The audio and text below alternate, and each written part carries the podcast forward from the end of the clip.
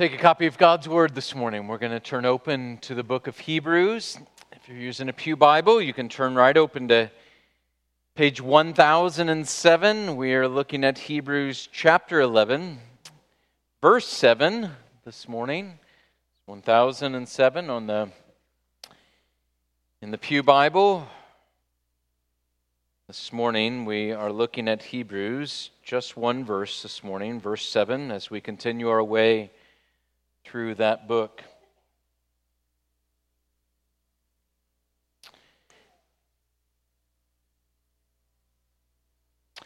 Let's pray before we open up the word together this morning.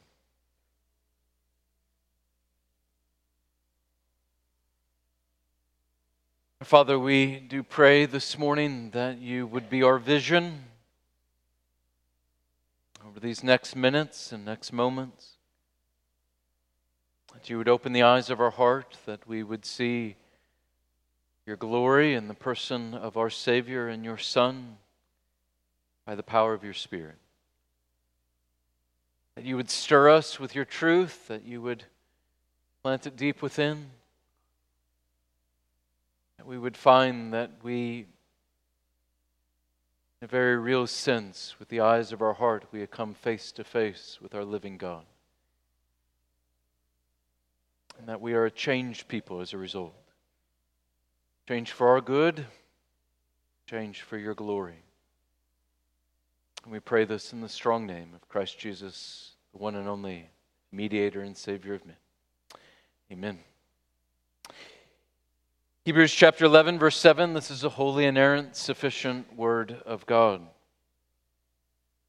By faith, Noah, being warned by God concerning events as yet unseen, in reverent fear, constructed an ark for the saving of his household.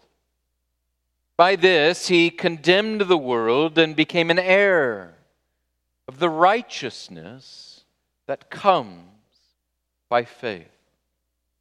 Though the grass withers and the flower fades, the word of God is forever. Thanks be to God. Amen. I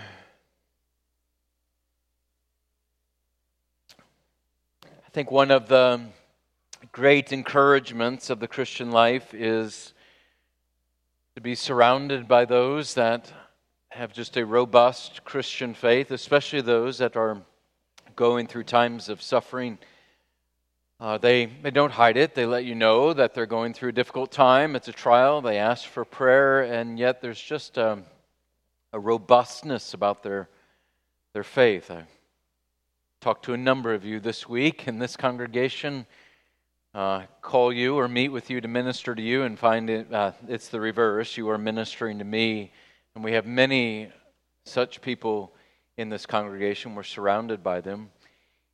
We're also surrounded by them in history, and this is what the writer of Hebrews is doing here in chapter 11. He is pointing you and I to different saints in the history of the church, in the history of the scriptures, and showing us their, their robust faith. And this morning, what he does is he, he takes the person of Noah. He wants you and I to focus on Noah this morning.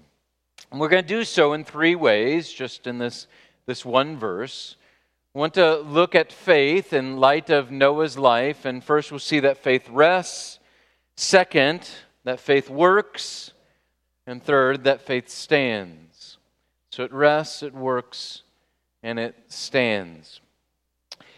The writer, what he is doing is he's reflecting back to Genesis 6. And in Genesis 6, we have the account of Noah. And if you were to flip back there in Genesis chapter 6, verses 13 and 14, you would hear God say this to Noah I've determined to make an end of all flesh, for the earth is filled with violence through them.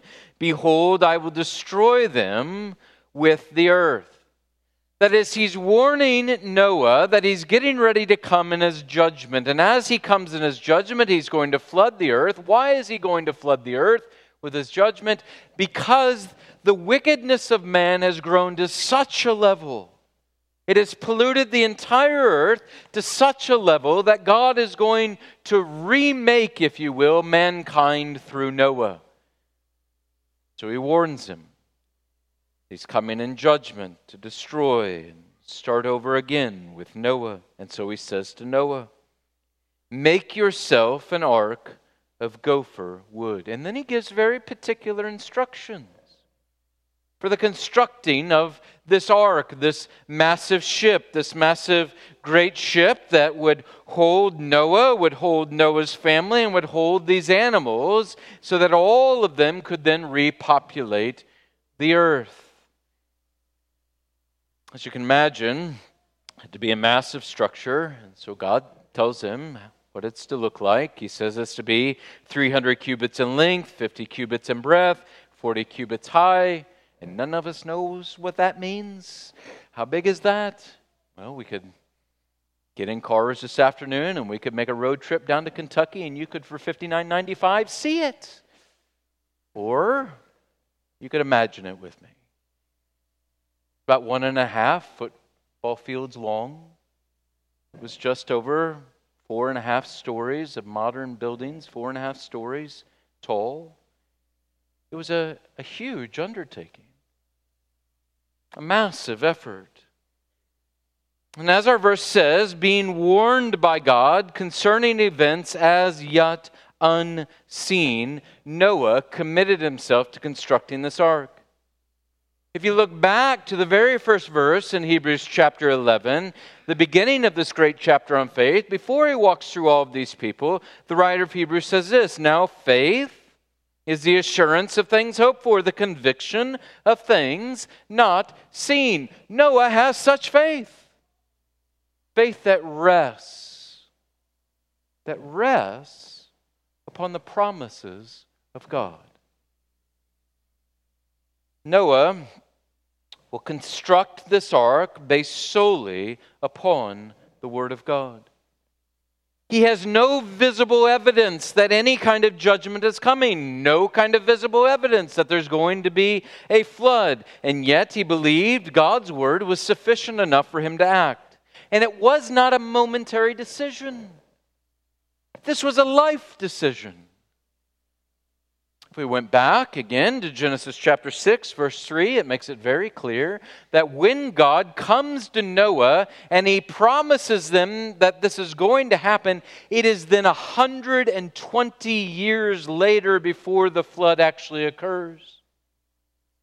That means that for 120 years, Noah is cutting down trees. For 120 years, he is sawing timber. For 120 years, he's putting together bitumen and pitch, and he is crafting this great ark.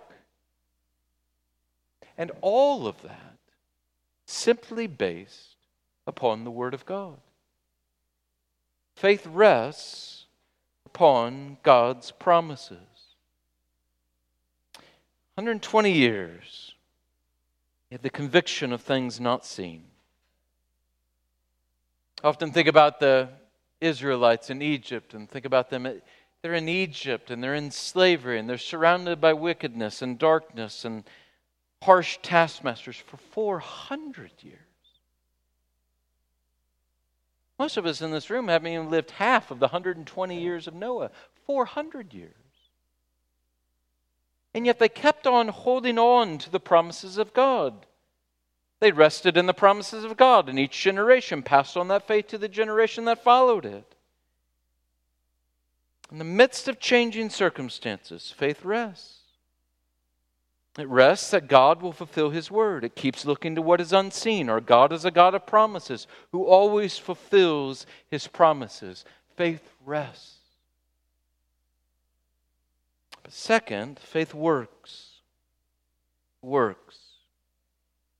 Noah was motivated to build this ark. Why? Well, the writer says that the manner in which Noah constructed the ark was, quote, in reverent fear. Did Noah fear retribution? Did he fear punishment if he didn't construct this ark? No, that's not the case. That's what we would call servile fear. That's the kind of fear that the Israelites had of the Egyptians, that if they didn't act in a certain way, there would be retribution, there would be punishment. That is not how the Israelites acted with God. That's not how Noah acted with God. Why? Because those in saving relationship with God are never to fear God's punishment. Never. there's never retribution from God for those that are united to Him. Why? Because Christ bore our punishment upon the cross. And Noah is looking forward to that promise that he knew from Genesis 3:15 of the Savior to come. And we rest in that promise. We're sons. We're sons that are able to cry out, Abba, Father. He is our Father. Noah is a son. Notice the writer of Hebrews is pointing that out in this passage. He says he's an heir. Children of God do not fear his wrath now or ever It has no place.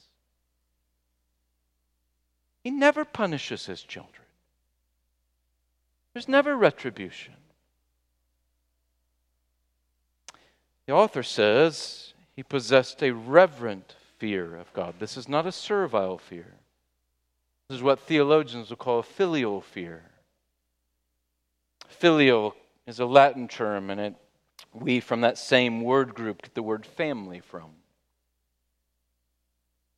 It's the fear that um, a son or a daughter have of their parent. They love their parent, they respect their parent, they honor their parent. And so they don't, they don't want to dishonor them and displease them. They, they, want to serve them out of love and honor and respect.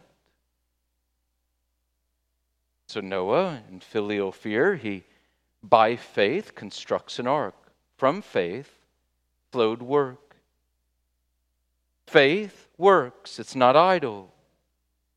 Noah sets about the work of building the ark. Where there's smoke, there's a fire. Where there are good works, there's faith. As James says in his epistle, faith by itself, if it does not have works, is dead.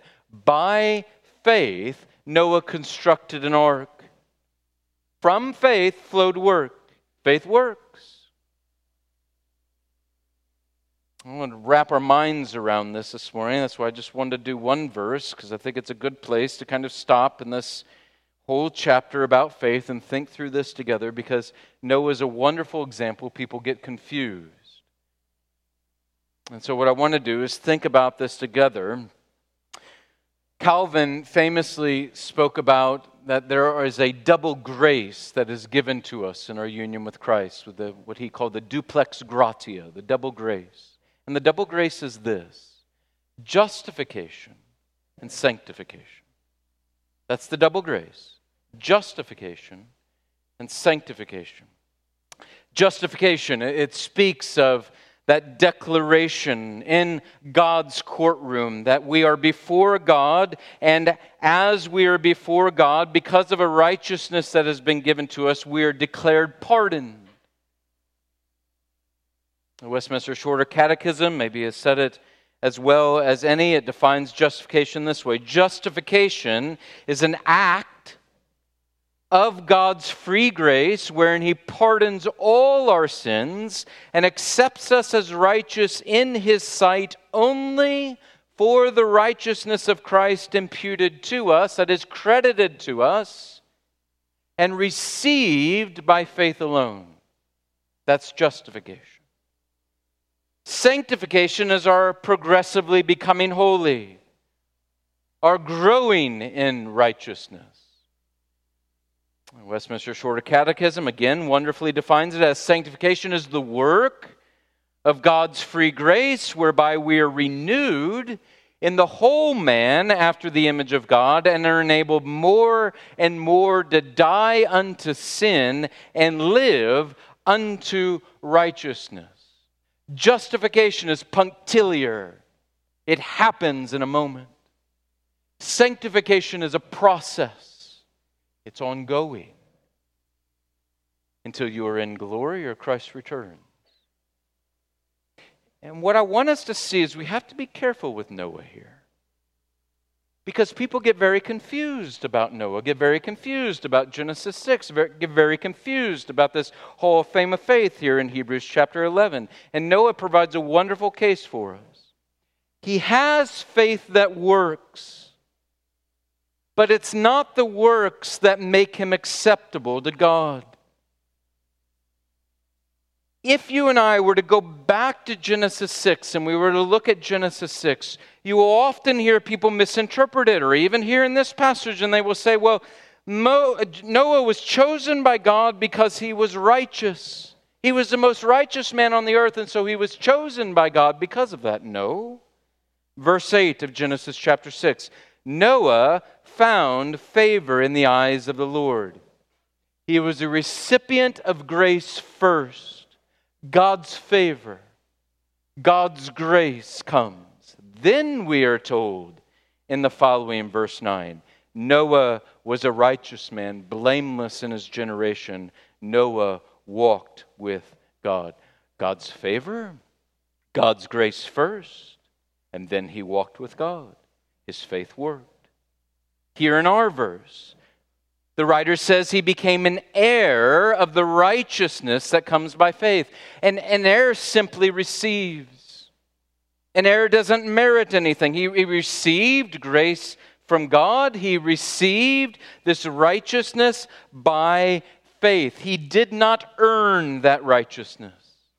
He did not work towards that righteousness. He did not increasingly have that righteousness. He inherited that righteousness. What is the writer speaking about? He's speaking about justification. Justification has nothing to do with our work. Nothing. Not even a little bit to do with our work. Nothing to do with our work. We simply receive it. There's constant temptation, even among Christians, where we make this great error of, of conflating justification and sanctification. Remember uh, Sinclair Ferguson talking about this. There are these two traps, the language he used. Uh, I think it's incredibly helpful. He said, these two traps of conflating justification and sanctification. He said they are non identical twins from the same womb. And what are those two non identical twins from the same womb? It's legalism and what we will call antinomianism. In legalism, what happens is if we ground our justification in our sanctification, what some do with Noah wrongly, then, then that leads into a kind of, of crippling legalism. If you look at the life of Noah and think he was a man who earned God's favor by what he did, and so God spared him, then you understand this faith, you understand this chapter, you understand Genesis 6, you understand the Christian life completely wrong.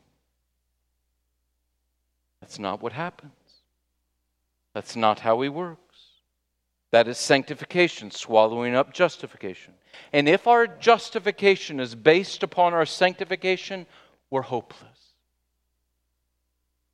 Hopeless. Many Christians, some in this room, were absolutely crippled by legalism in your walk with God, it's even it's not really a walk, it's just kind of a crawling because you're just you're weighed down by the the guilt and the the weight of your sin. It's not a walking in the freedom that He has promised to give us and that He gives to us. You don't know and enjoy the freedom Christ has purchased. He said, I came to set you free. Faith rests upon God's promises, including our justification, and then that faith works. It is faulty thinking as a Christian to live as if God accepts you today, or to, that He accepts you this hour, or that He accepts you this minute, by the current state of your holiness or your good works or your spiritual fervor. The Christian's justification, our acceptance with God, is not based upon our doing at all. It's based upon His, Christ's doing. It is not your righteousness that matters, it's His. His righteousness. Noah was an heir of righteousness that comes by faith. You simply receive it by faith. Receive what? This righteousness. What righteousness? Christ's perfect righteousness. We, as the writer says here, we are heirs of the righteousness that comes by faith. We inherit. You don't earn an inheritance. You simply receive it. It's just received. We're given righteousness. I like the language theologians have often used to say, it's not my righteousness, it's an alien righteousness. It's a foreign righteousness. It's a righteousness that belongs to another that's outside of me. It has nothing to do with me. It's His.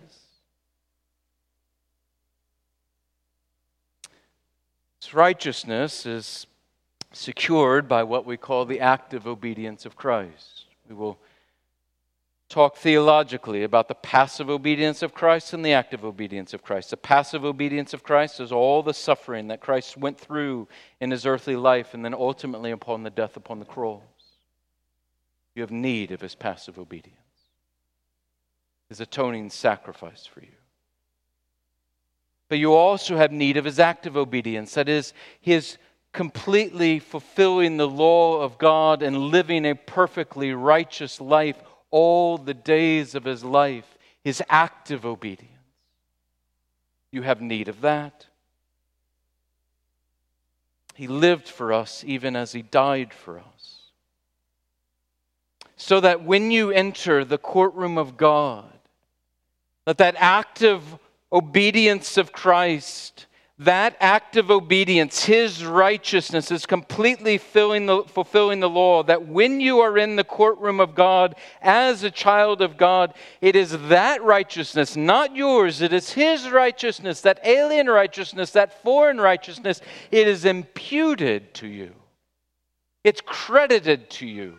It's like a robe that covers you over. You trade in all of these soiled, sinful garments, and His robe of righteousness is put on you so that when God sees you in His courtroom, He sees the righteousness of His Son and you are pardoned. Set free, declared in a moment, forgiven.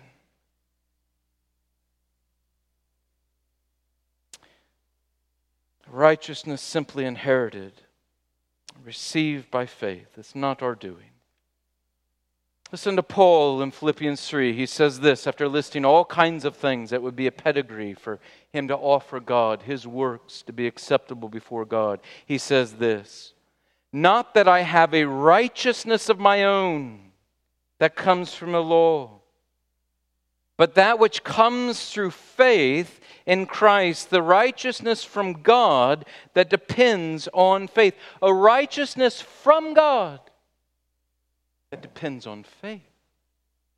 Or, listen to the most important verse communicating Christ's imputed righteousness to us. What John quoted earlier today as assurance of pardoning grace to you from 2 Corinthians 5:21. He, meaning God, made him, meaning Christ, he made him to be sin who knew no sin, so that we might become the righteousness of God. We, by faith. Notice the parallel presented Christ is made sin, and we become the righteousness of God by faith. You do nothing but receive it. And you need that active obedience of Christ. J. Gresham Machen, the founder of Westminster Theological Seminary and author of the wonderful book, Christianity and Liberalism. I encourage all of you to read it. Went through an anniversary this past year. On his deathbed, he wrote to the theologian John Murray, he said this I'm so thankful for the active obedience of Christ. No hope without it. Amen. There is no hope for you apart from the active obedience of Christ. It is a, a grievous error to swallow up justification with sanctification. The other error is what we call antinomianism, the conflating of justification and sanctification, whereby justification swallows up sanctification. That also has no place. We're told in such a view that we're simply to look back to our justification, as if that encompasses all the Christian life, that all I have to do is just keep looking back to my justification. But that's not that all that is entailed in the Christian life. Noah's faith worked.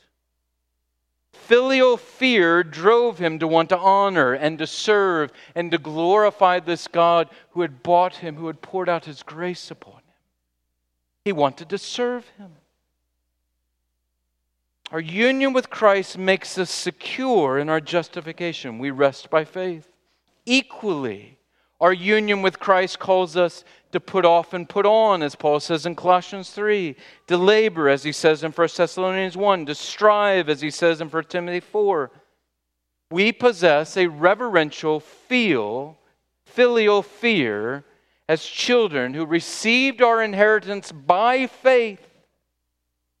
We want to honor and adore and serve and glorify Him. Faith works.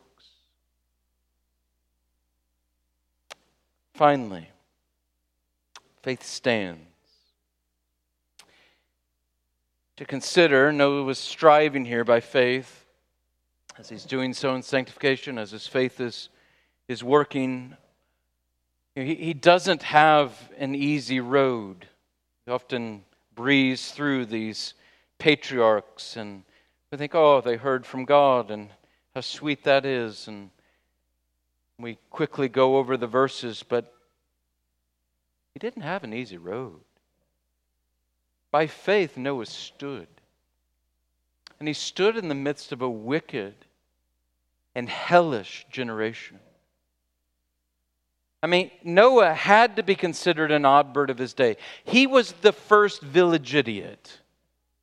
He was that crazy uncle for 120 years. He's building an ark at least 100 miles away from the ocean. That guy's crazy. And he continued to stand in faith. Each day he would go out and he would cut wood and he would saw wood and he would put it together and he would hire people to help him put together this ark. And he's collecting all of these animals for 120 years. His life was one that stood in faith. Despite what's happening around him. The writer of Hebrews here says that Noah was a man who condemned the world. How? By his life and by his words. Peter will tell us in 2 Peter, he'll give us a little more of insight here. He says that Noah was, quote, a, a herald of righteousness. He was a preacher. He heralded righteousness before the world. He was warning them of the destruction to come. He was warning them of the need to repent and the need to have faith. And by doing so, he's condemning the world through his life and by his words. His sanctification, it was not a walk in the park. It was not an easy day to be a believer in God. It required standing and looking very odd. But he stood in faith. He was a herald of righteousness in a wicked generation. And by it, the world was condemned. Not that Noah was vicious or that he was vitriolic or that he was dismissive of the people of his generation. That surely was not the case as he preached to them. Because God has nothing to do with that in his servants. Look at the end of the book of Jonah, where Jonah doesn't really want them to repent, just wants to see them dash. God wants nothing like that in his servants. But that generation was condemned because they saw his life, they heard his words. He was a herald of righteousness. And yet it appears that none besides Noah and his family were actually saved. Nobody else responded to his heralding. That guy's just crazy. He's off his rocker. Sure, they mocked him. Imagine the comments. No, it, don't you know boats need water? Well, that's so big. That's never going to float. And yet he kept on, he kept standing because faith stands. He continued in faith because he knew what God had said and he knew God is always worth trusting. Faith stands. Christians, you're heralds today. You know this, right? Your life dec- proclaims. I hope your words proclaim. Paul says in 2 Corinthians 5 For we are the aroma of Christ to God among those who are being saved and among those who are perishing. To one, a fragrance from death to death, to the other, a fragrance from life to life. To some, you will be fragrance of death. You'll be the, the town crazy. In your family, you'll be the crazy uncle because you dare to believe in the things that are not visible. Faith stands. We know what God has said, and He's worth trusting, so faith stands. His promises and His truth are more fixed than all the changing norms of the day. The world may seem think you are crazy if you would rather lose your job than give in to the new cultural shibboleths. Call you crazy if you actually don't party on Saturday night or embrace the new sexual ethic of the day or say you're saving yourself for marriage. Crazy if you have conviction of things not seen. Well, if the world finds you crazy, you might actually be sane. Faith stands. Stands upon the promises of God. We have to ask ourselves, each of us individually, do we truly believe God's word? Do we truly believe that he will come in judgment as he promised? Do we truly believe that the generation that we are in that it is facing a certain destruction as much as the generation in Noah's day? Do we believe in the things unseen? If you do, you live like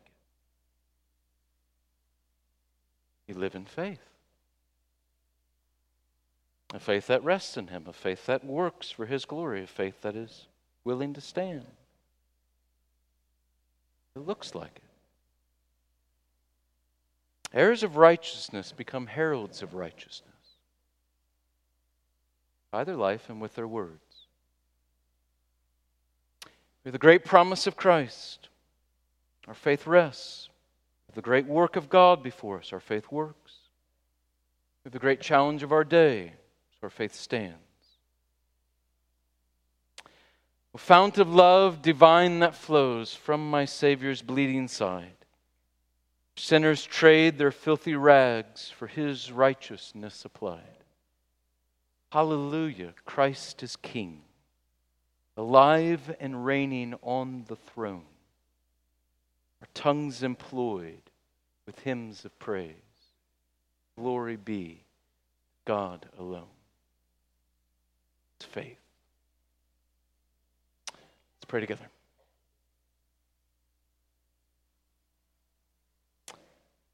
Father, we are thankful